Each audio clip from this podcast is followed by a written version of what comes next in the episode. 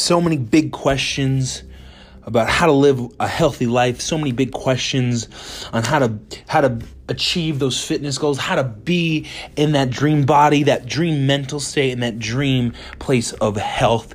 This is now with a question, and we will be answering the questions you have. We will be answering the questions on how to be healthy. What does health look like? How can we achieve it?